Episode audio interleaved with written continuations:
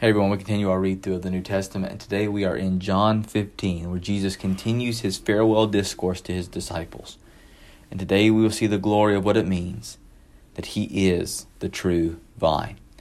Chapter 15, we read, I am the true vine, and my Father is the vine dresser. Every branch of mine that does not bear fruit, he takes away, and every branch that does bear fruit, he prunes, that it may bear more fruit. Already you are clean because of the words that I've spoken to you. Abide in me, and I in you, as the branch cannot bear fruit by itself, unless it abides in the vine, and neither can you unless you abide in me. I am the vine, you are the branches. Whoever abides in me, and I am him, and I in him, he it is that bears much fruit. For apart from me, you can do nothing. If anyone does not abide in me, he is thrown away like a branch and withers, and the branches are gathered, thrown into the fire, and burned. If you abide in me, and my words abide in you, ask whatever you wish, and it will be done for you. By this my Father is glorified, that you bear much fruit, and so prove to be my disciples. As the Father has loved me, so I have loved you. Abide in my love. If you keep my commandments, you will abide in my love, just as I have kept my Father's commandments and abide in his love. These things I have spoken to you, that my joy may be in you, and that your joy may be full. This is my commandment, that you love one another as I have loved you. Greater love has no one than this, that someone lays down a life for his friends. You are my friends if you do what I command you.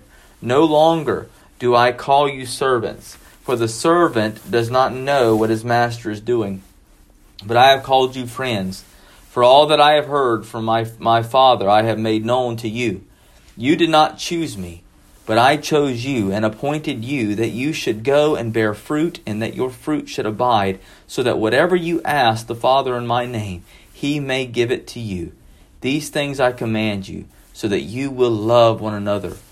If the world hates you, know that it was hated before it hated, but hated me before it hated you.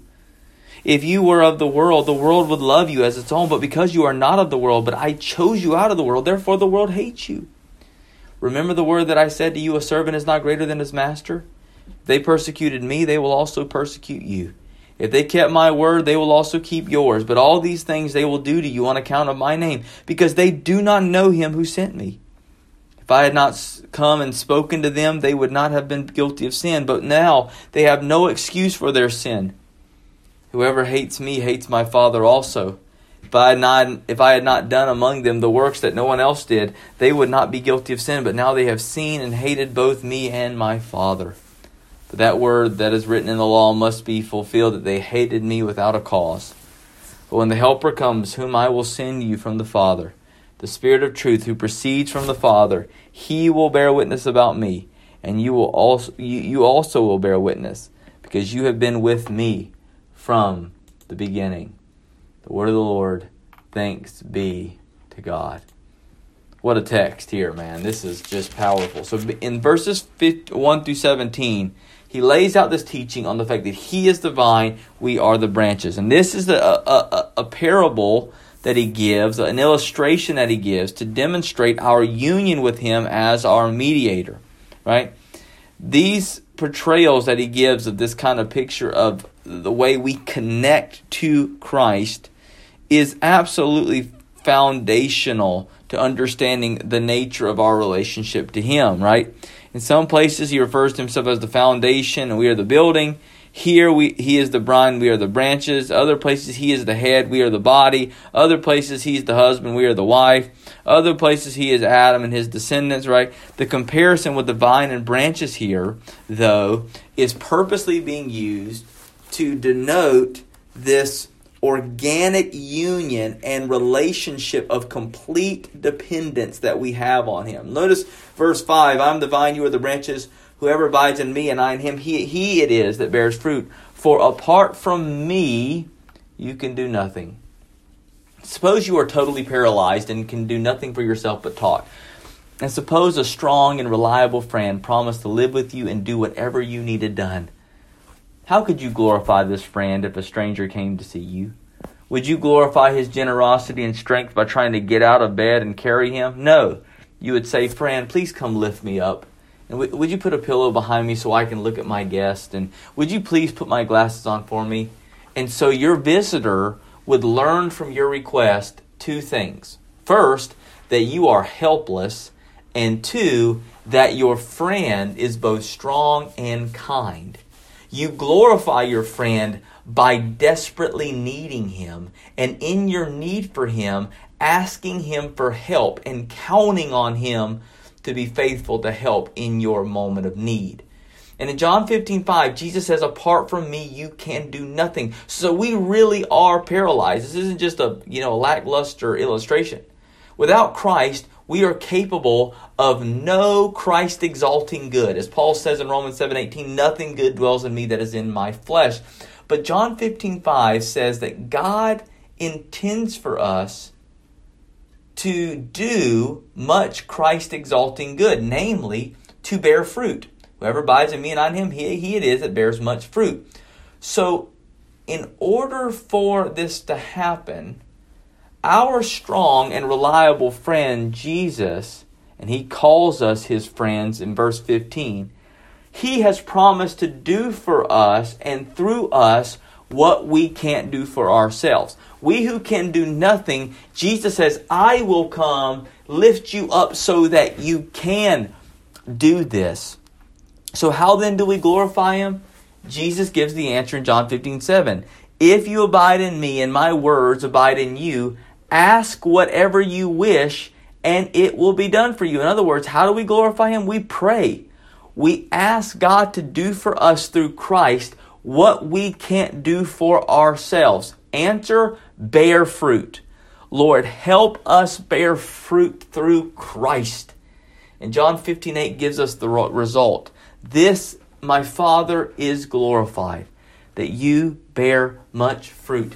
And so we glorify Jesus in seeking his strength and power to bear the fruit that then brings glory to the Father. And so, how is God glorified by prayer and in our abiding in Him, according to John 15? Prayer is the open admission that without Christ, we can do nothing. And prayer is the turning away from ourselves to God in the confidence that He will provide the help we need. This is what we are called to do. He is the vine, we are the branches. We are in complete and utter dependence upon Him.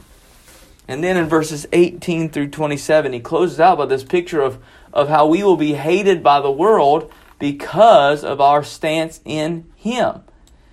Though he says the world hated me, and if they hated me, how much more so will they despise you? For a servant is not greater than his master. Right? And so the reason that they despise you is because of their sin and the hatred of the one that you stand for.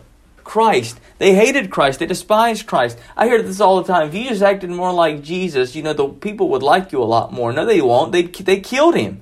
They killed Jesus. They despised him. Both sides of the aisle hated him. The political leaders hated him. The religious leaders hated him. Both sides of the aisle wanted him gone.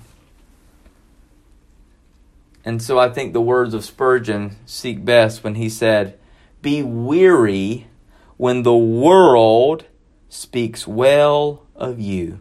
Why? Because if you reflect Christ, you must be ready to receive the suffering that comes with following Christ. You must take up your cross and follow Him. Everyone wants to come to the cross for salvation but no one wants to get upon it for sanctification. And both are required as we faithfully lead and follow the Lord, regardless of what the world says or does to us, because we have the Helper, the Holy Spirit, who has been given to us to bear witness of Christ and to remind us that we indeed are with Him. And if we are with Him, grafted into Him by faith, then what do we have to fear or fret as it pertains to what man can do to us? God bless.